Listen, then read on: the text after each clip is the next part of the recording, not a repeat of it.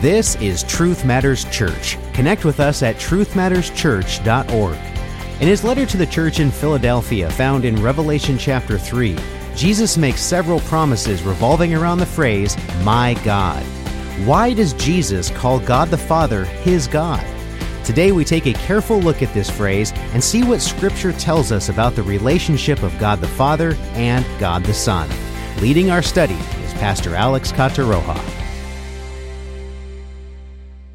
Now, are you ready for when Jesus uses the phrase, my God?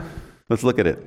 He who overcomes, I will make him a pillar in the temple of my God, and he will not go out from it anymore. And I will write on him the name of my God and the name of the city of my God, the new Jerusalem, which comes down out of heaven from my God, and my new name. Was that? Oh, I, I counted wrong. There's four times in this verse alone. Jesus refers to his Father as my God. Let me ask us a question. Uh, remember, I'm here to provoke our thinking so that we can know who the Godhead more. We can know who the true and living God is and to know our relationship with Him more. So I'm going to ask us questions to provoke our thinking, but it's not, it's not for sport, but it's really to get us to know our faith, to know our God more and our relationship with Him. That's where I'm coming from. So I'm going to ask us a question. Here you have Jesus calling the Father, My God, my God, my God, my God. But isn't Jesus God in the flesh? Isn't Jesus? Isn't that what we're told, what we're taught and we're told? So, how can Jesus call God his God and be God in the flesh? And I'm going to I'm going to go into conjecture here, okay? This is just my observation in two cents. I think the church in general, to a great extent, we've oversimplified the relationship in the Godhead. And when you oversimplify the relationship in the Godhead, you've blurred the relationship in the Trinity. Because what is often taught, and we've heard this, and we're comfortable in saying and accepting it, oh, Jesus is God. And my, here's my question Is that an accurate statement? Is Jesus God? And if calling Jesus God, then how can he say, well, he's God, but he's saying my God? So here I'm going to suggest to us that calling Jesus God is an incomplete and imbalanced statement. More technically, Jesus is the Son of God. Where it gets confusing, and this is where it gets confusing, and it's the, it's the, the mystery of the Lord Jesus Christ Himself that He is the begotten Son of God. In the beginning was the Word, and the Word was with God, and the Word was God. He was with God in the beginning. Even in John's opening discourse, doesn't just come out and say Jesus is God. He says Jesus is the Word that was with God from the beginning. He's already, he, he never blurred the relate, he never blurred the Father and the Son. He didn't come out and just say Jesus is God. He says, the Word was God. Yeah. God who? Exactly. That's why it's a more accurate statement. Jesus is the Word of God. Jesus is the Son of God.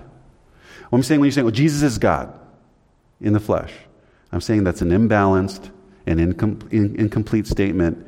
And here's what you're doing you're blurring the relationship between the Godhead when you say that statement. Because the Father is not the Son, and the Son is not the Father. And here's another thing when Jesus was doing his earthly ministry, the Father was in him, which makes it even that much more confusing. So, what I want to do from here is I want to cross reference a few scriptures that we're familiar with to demonstrate there is a mystery of the Father's involvement, which I think caused an oversimplification of us just saying Jesus is God. And I'm going to tell you where I'm going with this. So, let's look at Jesus' words in John 10, verse 37. If I do not do the works of my Father, he goes, don't believe me. But if I do them, though you do not believe me, he goes, Believe the work, so that you may know that understand that the Father is in me and I in the Father.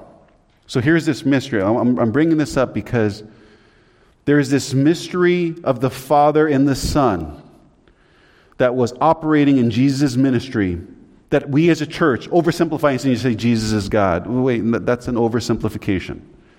The Father was in Christ.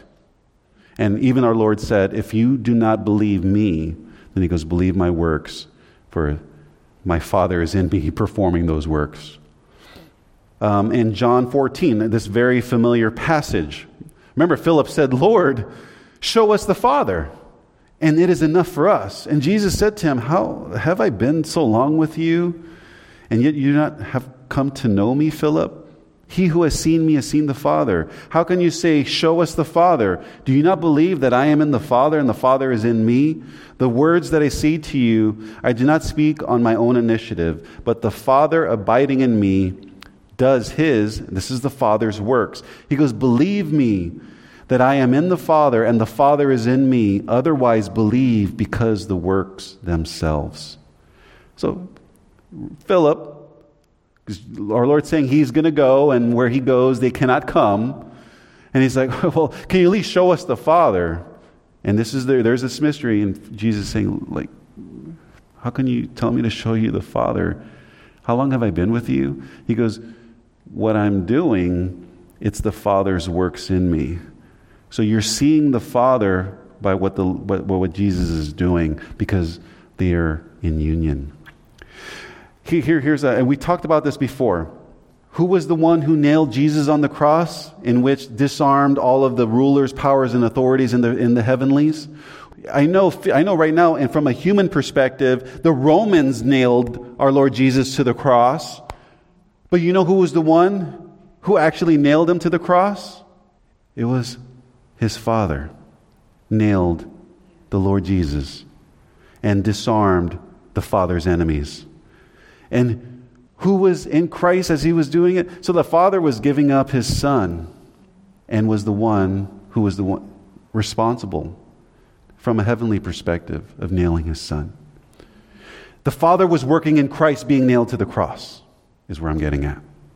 And that's part of the Father's works through Jesus Christ. And I want to use one last example. So kind of stay with me here. There's a mystery in the relationship between the Father and the Son but they're still the Father and the Son. The Father is not the Son, the Son is not the Father. And let's not blur that lines. But in the ministry of our Lord Jesus Christ, he was he the Father was in him the whole time. In fact, the Father is the one who is responsible for nailing him to the cross and pouring his wrath on him. It was the Father. So that he can disarm the, the rebellion in heaven he can disarm the power of sin and the consequences, and that He can release us from all that through the obedience of His Son and the sacrifice of His Son. But the Father is working the whole time. What did our Lord say? Our, my Father is always working. He didn't take a break when Jesus went to the cross. But did he feel abandoned? There is this mystery when, oh my God, my God, why have you forsaken me? I can't explain what happened there. But we know through Colossians 2 that it was the Father who nailed his son to the cross and poured his wrath and took the wrath that was due on us and took it, took it upon himself so that we can be free from his holy judgment. I want, to use one last example from Paul's gospel. I'm, I'm, I'm sticking to the ministry of our Lord and the Father and the Son working in perfect unity and harmony. In 2 Corinthians chapter 5, verses 17 through 19, Paul writes there, he goes, Therefore, if anyone's in Christ, he is a new creature. The old things passed away. Behold, the new things have come. Now, all things are from God, who reconciled us to himself through Christ and gave us the ministry of reconciliation. Namely, that God was in Christ reconciling the world to himself, not counting their trespasses against them. And he has committed to us the world, the word of reconciliation. And for this passage, I don't know, hopefully it's helping you as much as it's helping me but I always try to keep in view the persons of the Trinity at work. So we're going to do that in this passage. Let's insert the persons of the Trinity, okay? And the text tells us which person of the Trinity it is. So here's the first one. So when Paul says, Therefore, if anyone's in Christ, he is a new creature. The old things passed away. Behold, new things have come. Now all things are from God. Who? From who? From God who? Who reckon, and if you don't, if that wasn't clear, because whoever that person of the Trinity was reconciled us to himself through Christ. So it's not Christ. Because he is the one who reconciled us to himself through Christ. So who's God here and who's himself? Exactly. the Father. So let me put that in there. Hopefully, this makes it a little more clear. Therefore, if anyone is in Christ, he is a new creature. The old things passed away. Behold, new things have come. Now, all of these things are from God the Father, who reconciled us to himself through Christ and gave us the ministry of reconciliation. Namely, that God, who? Was in Christ, reconciling the world to himself, not counting their trespasses against them, and he has committed to us the word of reconciliation. So in verse 19, namely that which God, which person of the Trinity is there? Whoever he was, he was in Christ. So who, who is, who's God in verse 19? Namely that God who? Exactly. Was in Christ reconciling the world to himself. Who's himself? The Father. Let me put that in there. Oh, and not, and not counting their trespasses against them. And he has committed to us the word of reconciliation. Who gave the ministry of reconciliation to the apostles? Jesus. Okay? The Father is responsible for committing the reconciliation piece, but then it is through Jesus but they're also working together. But here, here's, but here, hopefully this kind of makes it a little clearer, right? Let me read it one more time. Therefore, if anyone's in Christ, he is a new creature. The old things have passed away. Behold, new things have come. Now, all things, all these things are from God the Father, who reconciled us to himself through Christ and gave us the ministry of reconciliation. Namely, that God the Father was in Christ, reconciling the world to himself not counting their trespasses against them, and God the Father has committed to us the word of reconciliation, yet through Christ. It was the Father committed the, reconciliation, the, the ministry of reconciliation, and he did it through the Lord Jesus Christ. Okay? But the Father is the one. So this is an important truth. And this kind of goes back to that imagery in Colossians 2 when he disarmed the powers and authorities. Paul is saying the same thing here in 2 Corinthians. The Father was in Christ reconciling the word to, world to himself. Jesus never acted alone. The Father was in him and he in the Father. Are we hearing the Father was in Christ? The Father was the one who disarmed the rulers and authorities. The Father is the one who was reconciling the world to himself. So, the reason why you and I are in Christ, if you're going, I'm reconciled back to our Creator. You know why? It's because the Father has reconciled you through the death of His Son. It's the Father. It's His, it was His. That's why Jesus says, He who the Father has given me will come to me.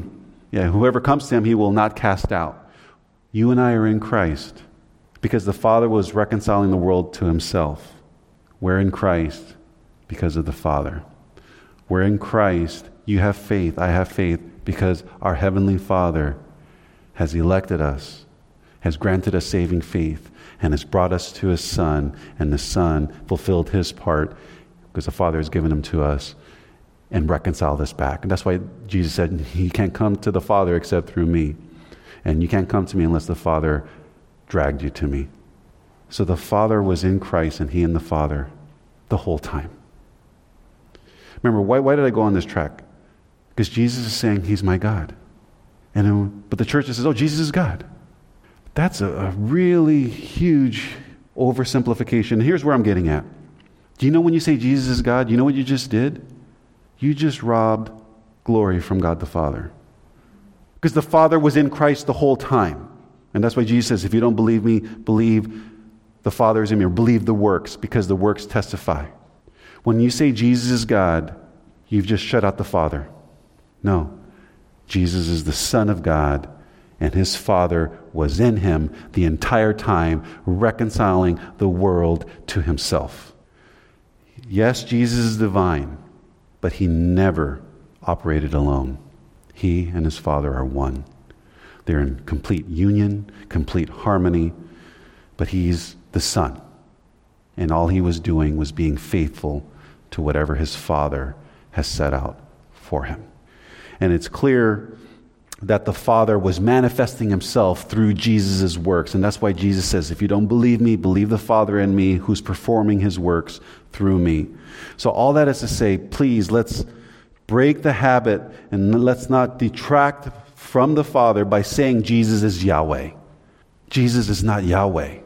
Yahweh was in Christ, the Son of God, the Word of God who became flesh. and dwelt among us, and we beheld his glory, the glory of the only begotten one from the Father. So it's more accurate to say that Jesus is the divine Son of God in the flesh, and the Father was in Christ the entire time during his earthly ministry, and Yahweh himself is coming too at the very end. So, with this truth in mind, when we read something like verse 12, now it's easier for us to accept and understand when Jesus calls God Yahweh his God. He who overcomes, I will make him a pillar in the temple of my God, and he will not go out from it anymore. And I will write on him the name of my God, and the name of the city of my God, the new Jerusalem, which comes down out of heaven from my God and my new name. And I want to make one last comment on this. But, but then Jesus says, um, Before Abraham was born, I am. See, Jesus is God. And they were like, and they were seeking, they wanted to, they wanted to pick up stones to throw him because they're saying, You, a mere man, are claiming to be God or equal with God. With this in mind, who was speaking? Exactly. I am who I am. Who was the one who appeared in the burning bush? The Father. This is before Abraham was born. I am. The Father was in Christ. But we say, oh, see, Jesus is God. Yahweh was in Jesus, and he made that claim. Do you see how I think we as a church, we just say, oh man, because it's just Jesus is God and let's move on. But then when you get into other scriptures, then we, we, we have to understand there's a relationship. The Father is the head of Christ, and Christ is the head of the church. The Father is the head. When you say Jesus is God, you just cut off the head, and he's like a body without a head. No, let's not do that. The head is Yahweh, God the Father. But the, all the titles, all the authority, all the privileges of the Father, he bestowed upon his Son. And I think that's where it gets confusing because then he has equal authority as his Father because it was given to him, but still the Father is always the head. And he never stops ceasing to be the head. There you go. He even says right there, my, right there, my God, my God. I think I mentioned it here in the slide. And if I, I'll mention it now in case I didn't mention it on that note, Jeremy. So when Jesus rose from the tomb, and Mary was there, thinking he was the gardener. When, when he went to the empty tomb, Jesus already rose from the dead, thinking he was the gardener. And when he said Mary, she recognized it was him. And he goes, Don't cling to me, for I still have to go to the Father. And, but he goes, Go and tell the disciples and Peter what you have seen, that I go to visit my God and your God. Our Lord Jesus, the Father, is his God. Like, wait, but he, see, this is where we, we get confused because we're, we're just taught, well, Jesus is God and he's his equal. I go, you know what? I know the, there's teaching out there that says that they're all co equal. Um, how about the scripture teaches us that all authority, the authority, the Lord Kyrios is God the Father, and he has delegated that to the Son. And if that makes them equal, fine. But to say that the, the, the Father is not greater than the Son? Well, where can you support that in Scripture? Jesus calls him my God. When have you seen where the Father called Jesus his God?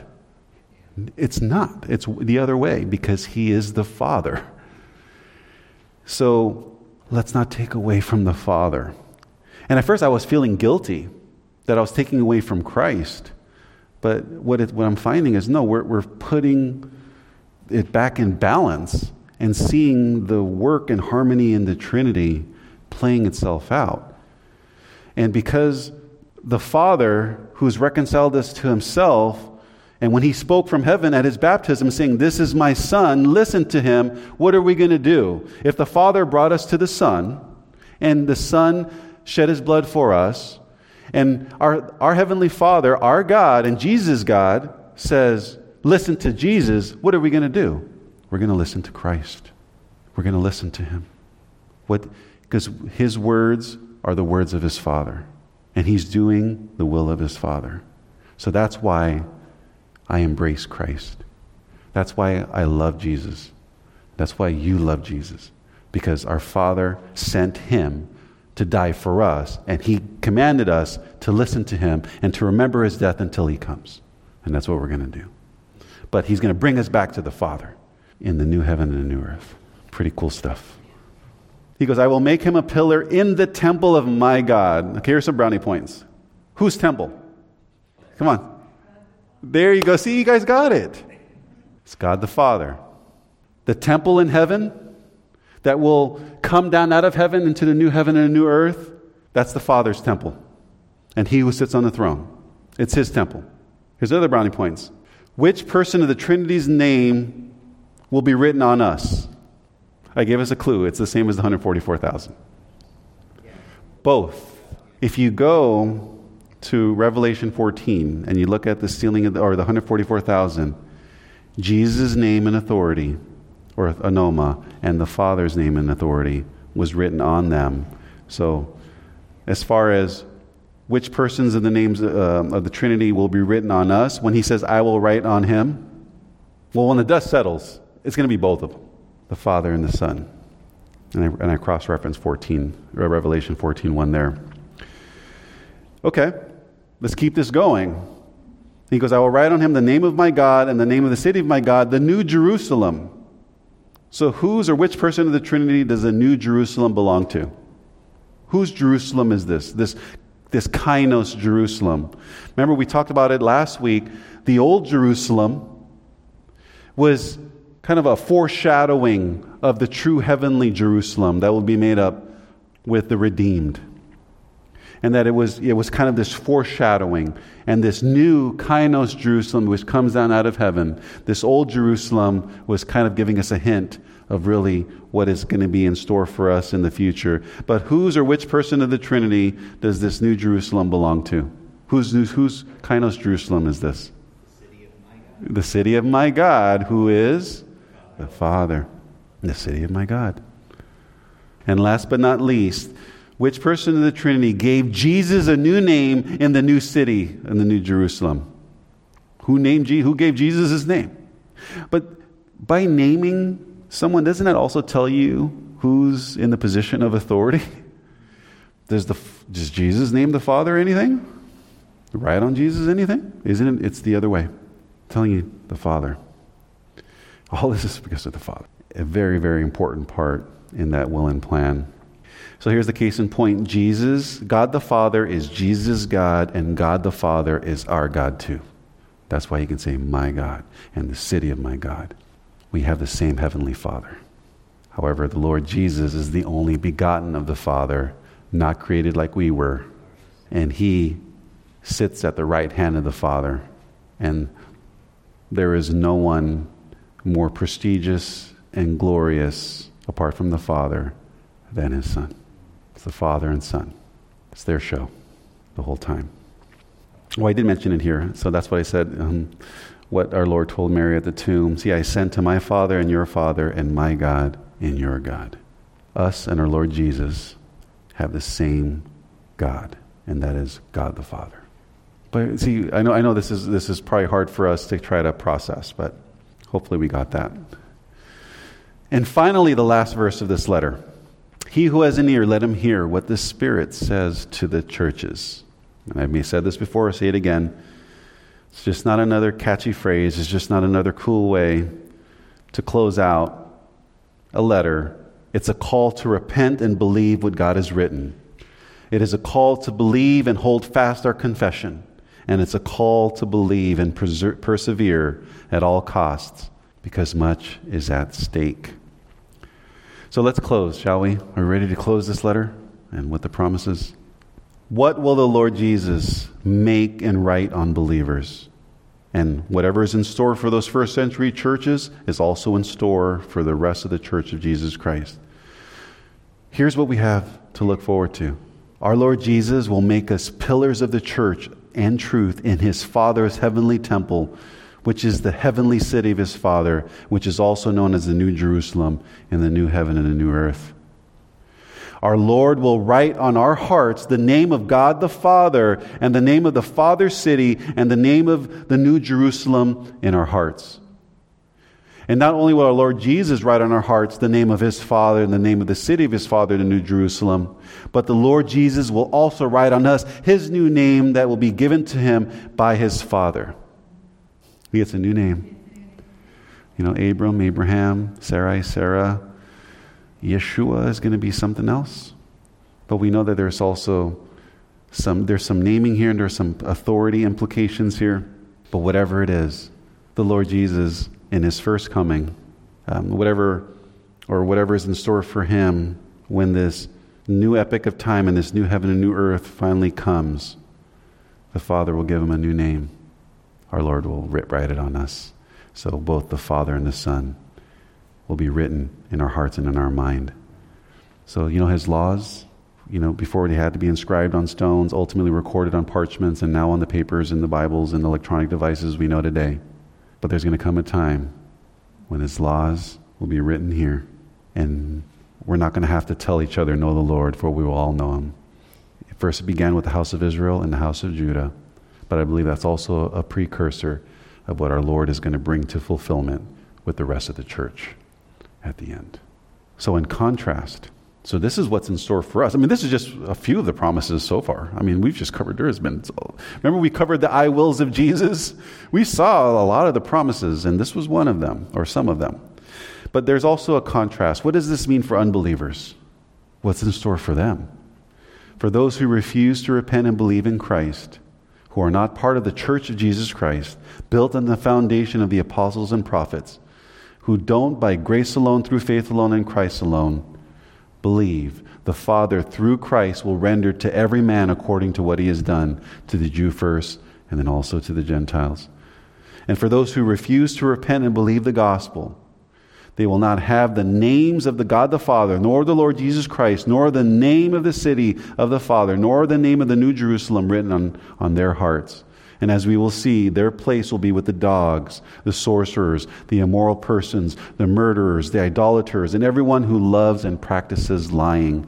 There will be a, their place will not be in the new heaven and new earth, but outside the gates of the city, where there will be weeping and gnashing of teeth, the lake of fire, where Satan, the fallen angels, and the rest of unbelievers will spend all eternity. We talked a little bit about last week, and you know, this is a thought that is starting to at least materialize and crystallize as we're going through these studies. You know, the lake of fire? You know, once all the judgments is done, what happens to the lake of fire? Does it just vanish? We get this picture that it is outside the gates of the new heaven and the new earth. I believe, and we're starting to see, that this lake of fire will even be there in the new heaven and the new earth, but it'll be outside. Satan the angels that joined them in the rebellion, the beast and false prophet, all unbelievers, their place will be in the lake of fire. And we get, we're getting this picture that it is outside the gates. Let's not write off the lake of fire as far as it being just a temporary thing. That's why it's called the eternal fire, lake of fire. I don't believe so far it's even going to go away, even in the eternal state. That's why it's the eternal lake of fire it's a very grave and dear consequence. He who has an ear, let him hear what the Spirit says to the churches. And that finally concludes our study of this small but powerful letter to Philadelphia. Next up, and we're finally on the last letter, Laodicea. And like you, I look forward to learning and seeing what's in store for us in that letter. Amen. Amen. Thank you for joining us today at Truth Matters Church. Certainly a challenging study, but thankfully, by sticking to our rules of engagement, taking Scripture with Scripture, and not adding our own preconceptions about the text, we are able to learn more and more about God the Father and our Lord Jesus Christ. And that should always be the goal when studying the Bible. If you've enjoyed this expository study, consider joining us in person or online every Friday night. Details at truthmatterschurch.org. Contending for the faith one verse at a time. This is Truth Matters Church.